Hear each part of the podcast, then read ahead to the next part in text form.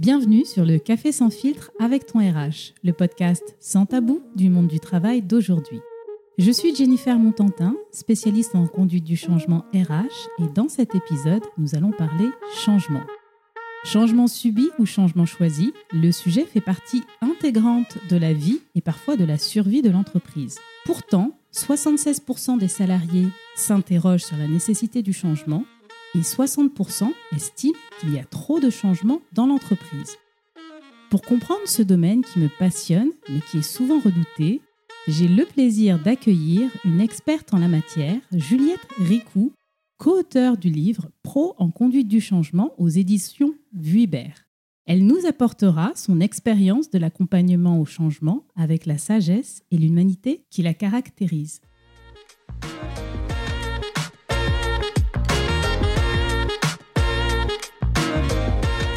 Bonjour Juliette. Bonjour Jennifer. Comment vas-tu? Mais écoute, je vais très très bien et je suis ravie d'être avec toi aujourd'hui dans le cadre de cette interview au sujet de la conduite du changement. Moi, ça me fait vraiment beaucoup de plaisir de te rencontrer, en plus euh, en personne, ce qui est de plus en plus rare en cette crise sanitaire. Je te confirme, mais ça fait du bien d'être en présentiel avec toi. Absolument. Je t'ai découverte il y a trois ans grâce au livre que tu as coécrit et qui m'accompagne encore aujourd'hui, trois ans après euh, le lancement de mon entreprise, sur des missions de conduite du changement. Il y a quelques semaines, j'ai pris contact avec toi parce que je pensais que c'était le bon moment. Je trouvais que le contexte actuel, notamment euh, sanitaire, faisait qu'on pouvait poser un regard complètement différent sur euh, le changement. Et donc moi, je te connais un petit peu euh, par ton livre et puis un petit peu euh, ce que ta présence sur les réseaux sociaux. Mais pour nos auditeurs, est-ce que tu peux te présenter? Et volontiers. Donc, je m'appelle Juliette Ricou, je suis présidente de ma société qui s'appelle Orga Change. Voilà, donc ça fait quand même un peu le lien avec la conduite du changement. Euh, la conduite du changement, moi, c'est une expertise que j'ai développée dans le cadre de ma première partie de carrière, puisque j'ai été 13 euh, ans dans le secteur du conseil en management en tant que euh, responsable conduite du changement des projets de transformation que j'accompagnais à l'époque en équipe. Et puis à la suite de ça, bah, j'ai fait j'ai opéré une reconversion professionnelle. Je me suis formée au coaching au 18 par 8 en 2010-2011. Et aujourd'hui, si tu veux, j'ai un certain nombre de casquettes métiers. Euh, la première, c'est celle de coach, avec la posture qui m'accompagne pour les autres casquettes métiers. Donc, euh, je suis coach individuel, d'équipe et d'organisation. J'ai toujours aussi une casquette de consultante et notamment en conduite du changement. Et puis une troisième euh, casquette de formatrice en management, en conduite du changement, en développement personnel. Et puis enfin, une autre casquette qu'on met parfois dans celle de coach, mais qu'on met aussi parfois dans celle que je vais te dire, qui est celle de facilitatrice de séminaires en intelligence collective, co-développement.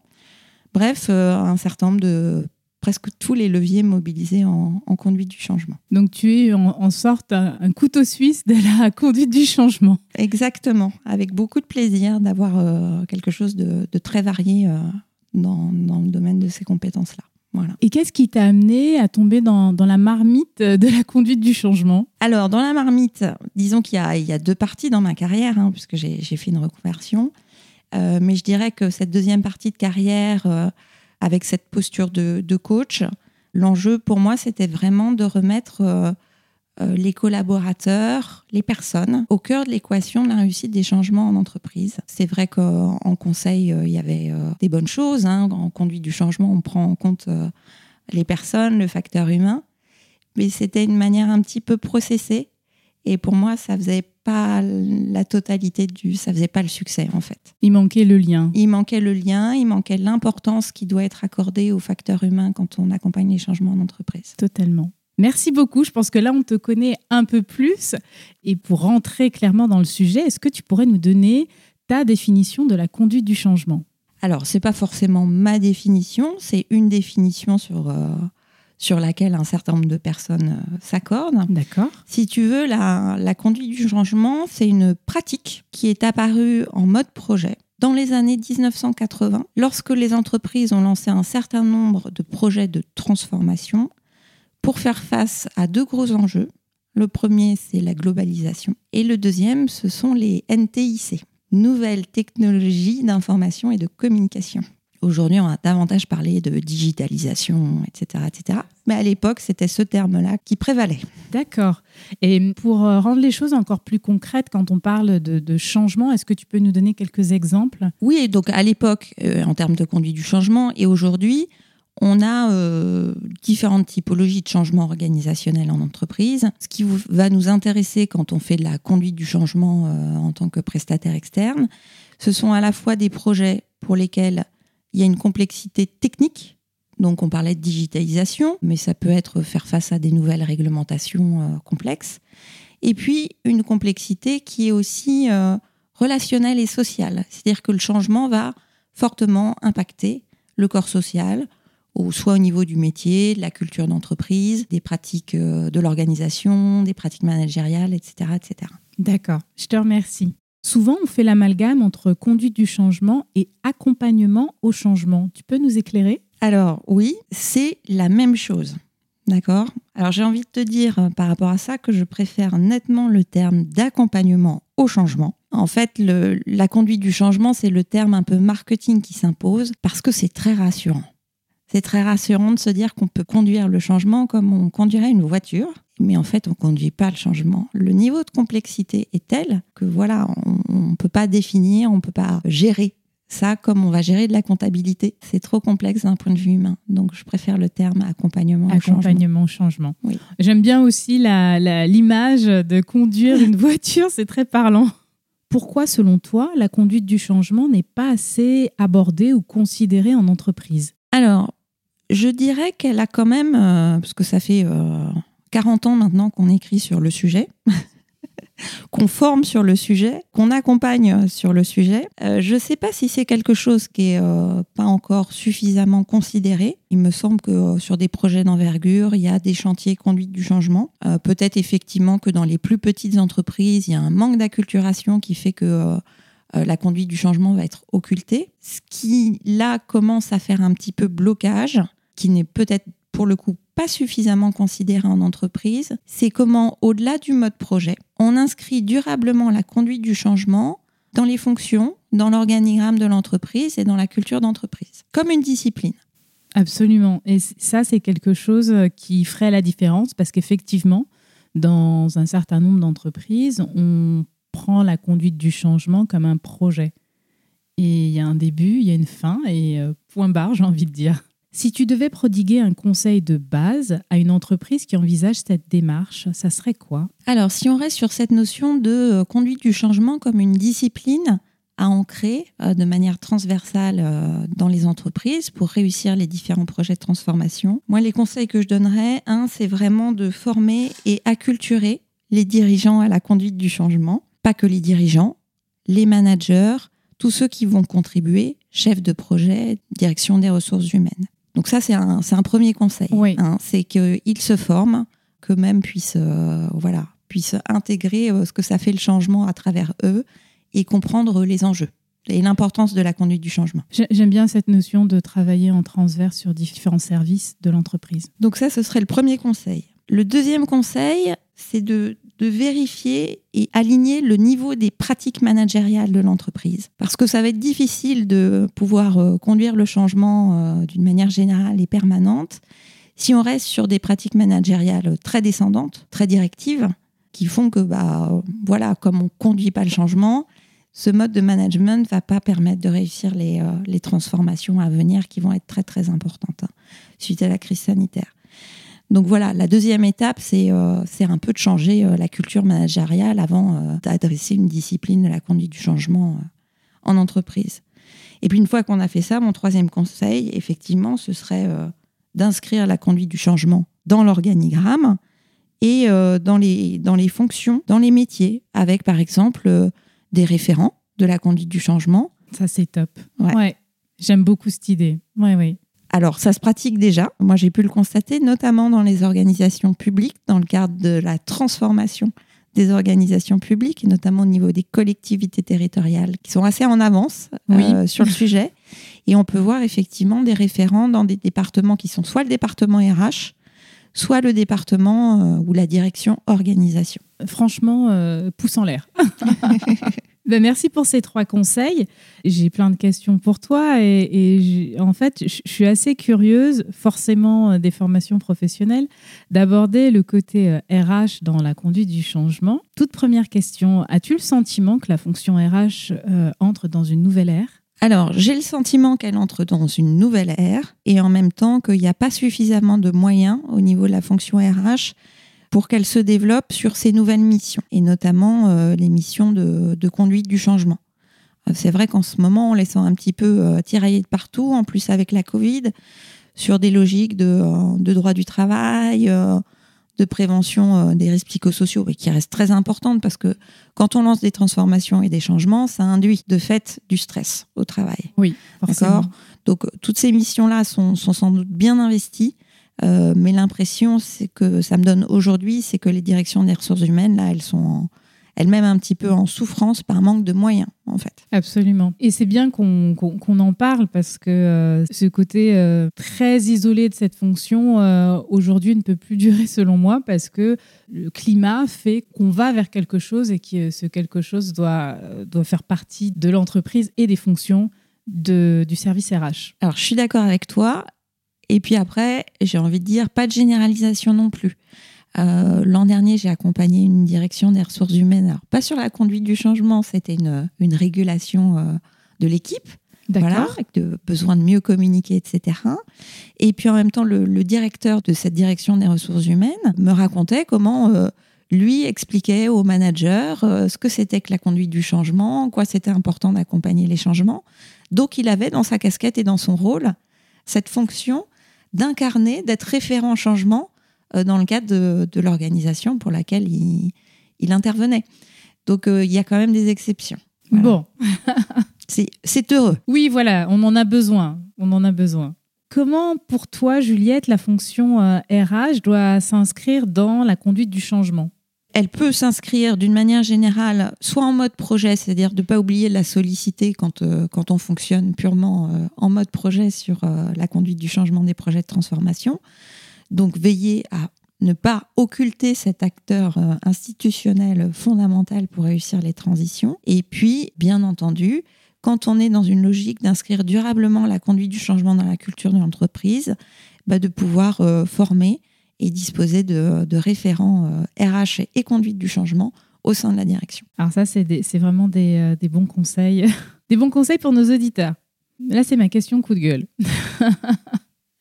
Le raccourci accompagnement au changement et service RH égale formation a tendance à me donner des boutons. Quelle est ta conception sur le sujet? Alors oui, ça me donne des boutons aussi. Donc je suis assez d'accord avec toi. Effectivement, la formation, c'est un levier clé dans la réussite des projets de transformation, surtout quand on va être sur euh, des évolutions métiers ou la prise en main de, nouveaux outils euh, informatiques, digitaux. Bien sûr qu'il faut de la formation, mais c'est pas le seul levier. C'est pas le seul levier. Et quand on occulte d'autres leviers comme la communication, projet ou des actions d'accompagnement, euh, cohésion d'équipe, coaching, donner du sens, etc., etc., si on limite euh, la conduite du changement à la formation, euh, bah, le projet n'aboutit pas. Oui, c'est sûr. Mm. C'est sûr. Selon toi, quelle ligne de budget RH manque cruellement en matière de conduite du changement? Alors, on peut distinguer euh, deux types de lignes budgétaires. Si on reste en mode projet, bah, comment inscrire en mode projet euh, des ressources RH qui, seront, qui vont être dédiées le temps du projet à la conduite du changement. Et puis si on est sur cette notion d'inscrire une, une culture du changement dans la durée avec des référents en conduite du changement, c'est ça qui va manquer aussi en termes de lignes budgétaires, c'est comment inscrire ça, pour le coup, dans le budget de la direction des ressources humaines. Deux lignes très importantes, effectivement. Faisons maintenant un focus sur la relation RH et DSI. Comment ces deux services, qui sont en réalité assez éloignés, pourraient travailler mieux ensemble en matière de conduite du changement? C'est intéressant ce que tu dis quand tu dis qu'ils sont assez éloignés. On pourrait dire à ce moment-là, on prend une direction générale avec les directions et euh, elles sont toutes éloignées les unes des autres. Hein. Oui. Qu'est-ce qui fait que la DSI serait pas plus éloignée euh, des opérationnels, des RH ou de la compta ou du contrôle des gestions ou des achats? Donc là, moi, ce que j'entends, c'est euh, quelque part quelque chose qui relève d'un manque de transversalité qui est assez classique hein, dans les grandes organisations. Ça communique pas très très bien euh, entre les directions au niveau des fameux processus transverses. Et d'ailleurs, parfois, ça fait l'objet de, projets de transformation, parce que là, on va vers des enjeux de transversalité euh, qui sont très, très importants pour euh, relever les, défis post-crise en termes de transformation. Donc, euh, j'aime bien la façon dont tu formules la chose, qui sont assez éloignées. Et puis en même temps, bah, il y, a, y a un comité de direction et l'ensemble des directeurs, que ce soit des RH, des SI ou autres, sont présents dans ces comités de direction. Donc pour moi, c'est un rôle fort du directeur général, des dirigeants, de faire que ces services euh, communiquent bien entre eux et euh, travaillent en, transversalité, en équipe rapprochée. C'est vrai que ça fait toute la différence quand on sent que la, direction générale ou le DG sont vraiment investis dans, une, dans un souci, en tout cas, de, travailler euh, main dans la main entre les différents services de l'entreprise. Complètement. Parmi les causes des échecs des, projets de, de changement, on compte la résistance au changement. Comment travailler sur, euh, sur cet aspect? Alors, c'est tout l'enjeu de l'accompagnement au changement, enfin c'est un des enjeux. Si tu veux, quand tu dis on compte la résistance au changement comme un des facteurs d'échec des projets, la résistance, c'est un phénomène naturel. Tout changement contraint déjà va susciter une résistance, mais même des changements qui sont euh, a priori euh, plutôt positifs ou qui sont communiqués comme positifs peuvent susciter des résistances parce que on n'est pas tous des personnes qui ont envie de changer euh, comme ça. Euh, voilà, c'est donc le phénomène de résistance, il est complètement normal. Ce qui moi me surprend un peu plus, si tu veux, et ce qui à mon avis va bloquer euh, les projets de transformation, c'est le déni par les responsables de la conduite du changement ou par les responsables projet, c'est le déni du phénomène de résistance. Ça, c'est un point que, effectivement, je suis, je suis contente que tu le soulèves. Ça n'existe pas, non, non, tout va bien. Exactement. Donc euh, voilà, c'est quelque chose effectivement qui fait partie intégrante du processus. On le sent bien au niveau individuel. Dans les entreprises, ça va se jouer au niveau euh, psychosocial. Hein donc il y a des phénomènes individuels, il y a des phénomènes collectifs de résistance. Un des enjeux de la conduite du changement, c'est de gérer ça. Gérer ça par différents leviers euh, qui sont euh, euh, bah, l'écoute des acteurs, la communication, la formation, etc., etc. Et puis je dirais de plus en plus ce qui est en train de se passer, ce qui ferait peut-être la différence entre la conduite du changement ou l'accompagnement au changement et puis des nouvelles disciplines hein, de coaching d'organisation, c'est que l'impression que ça me donne, c'est qu'accompagner ne suffit plus. Je crois qu'une des meilleures stratégies pour lever les résistances maintenant, c'est que les collaborateurs soient auteurs et acteurs des changements qu'on leur demande de faire. C'est la meilleure façon de gérer la résistance au changement. Là, c'est vraiment un bon conseil que tu viens de donner à tous nos auditeurs. Avec plaisir. Autre question sur. Euh, j'aimerais savoir sur quels critères devrait-on se baser pour déléguer un champ d'action particulier à un prestataire externe dans la conduite du changement? Alors, le niveau de critères, il est vraiment... Alors, il y a plusieurs niveaux de critères. Déjà, on évoquait les notions de complexité. Les changements, ils sont, ils sont tout le temps en entreprise. Si tu prends par exemple une entreprise automobile qui lance une nouvelle voiture, un nouveau produit, ça fait partie de son cœur de métier. C'est un changement, mais en même temps, ça fait partie de son cœur de métier. Donc, il peut très bien se passer de prestataire en termes de conduite du changement. On est d'accord. Donc là, on est sur ce qu'on appelle en systémique des changements de type 1. Ça fait partie de la vie de l'entreprise. C'est euh, le changement permanent. Là où c'est intéressant de faire appel à un prestataire euh, externe, c'est quand on est sur ce qu'on appelle un changement de type 2 en approche systémique. C'est-à-dire que bah, l'ensemble du système évolue. On est vraiment sur une transformation l'avant sera complètement différent euh, de l'après et inversement. Euh, et donc là, quand on a des complexités relationnelles, ne serait-ce que ça, ça impacte trop le corps social, c'est bien de se faire accompagner. D'autant plus si derrière, on y met aussi des aspects de complexité technique. On évoquait la digitalisation, euh, les fusions d'entreprises, les relocalisations d'activités. Là aussi, c'est bien de se faire accompagner. Mais le premier point, c'est le, la façon dont ça va impacter le corps social et dès que ça impacte un petit peu, que ça suscite justement euh, des nouveautés, des phénomènes de résistance et puis euh, des besoins d'évolution forts, là, il faut faire appel à, un cabinet euh, externe. Parce que déjà, c'est le regard d'un tiers neutre. Ça compte énormément, ça va amener de la diversité, ça va amener un regard objectivé. Et puis, bah, c'est souvent quand même des prestataires qui ont de l'expérience de tous ces projets-là. Donc, euh, ils peuvent faire euh, beaucoup de choses pour, euh, pour aider les entreprises à faire que le, la conduite du changement soit la, la plus fluide possible et, et, surtout que le projet de transformation atteigne, atteigne ses objectifs, son retour sur investissement, parce que c'est ça l'enjeu de la conduite du changement. Absolument. S'il n'y a pas de conduite du changement, le projet réussit pas, donc donc il n'y a pas de retour sur investissement en fait. Tu viens de nous expliquer les, les, les, champs d'action que pourrait prendre un, tiers, euh, un prestataire externe dans la conduite du changement. Maintenant, j'aimerais que tu, nous éclaires sur euh, comment communiquer ce, choix et euh, à qui et à quel moment. Alors, je dirais que ça fait globalement l'objet de tout un pan de la conduite du changement qui s'appelle la communication projet, qui va bien sûr à un moment intégrer le fait qu'il y a un prestataire extérieur qui va venir en renfort pour sécuriser un certain nombre de choses c'est une partie de la communication projet, c'est-à-dire comment on va décliner, comment on va faire un mix communication auprès des différents acteurs qui sont euh, concernés. La communication ne va pas forcément être la même pour la ligne managériale et puis pour les collaborateurs. Donc voilà, donc là, c'est tout le processus de, euh, de communication projet qui se met en place et comment on va aussi valoriser le fait qu'un intervenant euh, extérieur vienne en renfort pour, pour sécuriser la conduite du changement.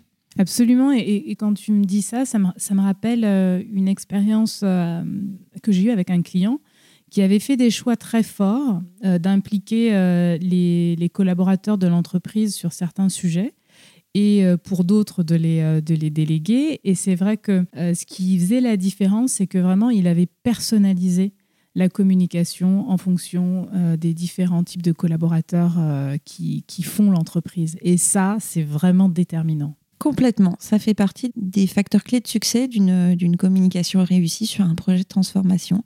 C'est de cibler les messages et là encore, toujours être dans l'adaptation euh, aux différents types d'interlocuteurs euh, qui sont impactés par le changement. On arrive maintenant à la fin de notre euh, podcast.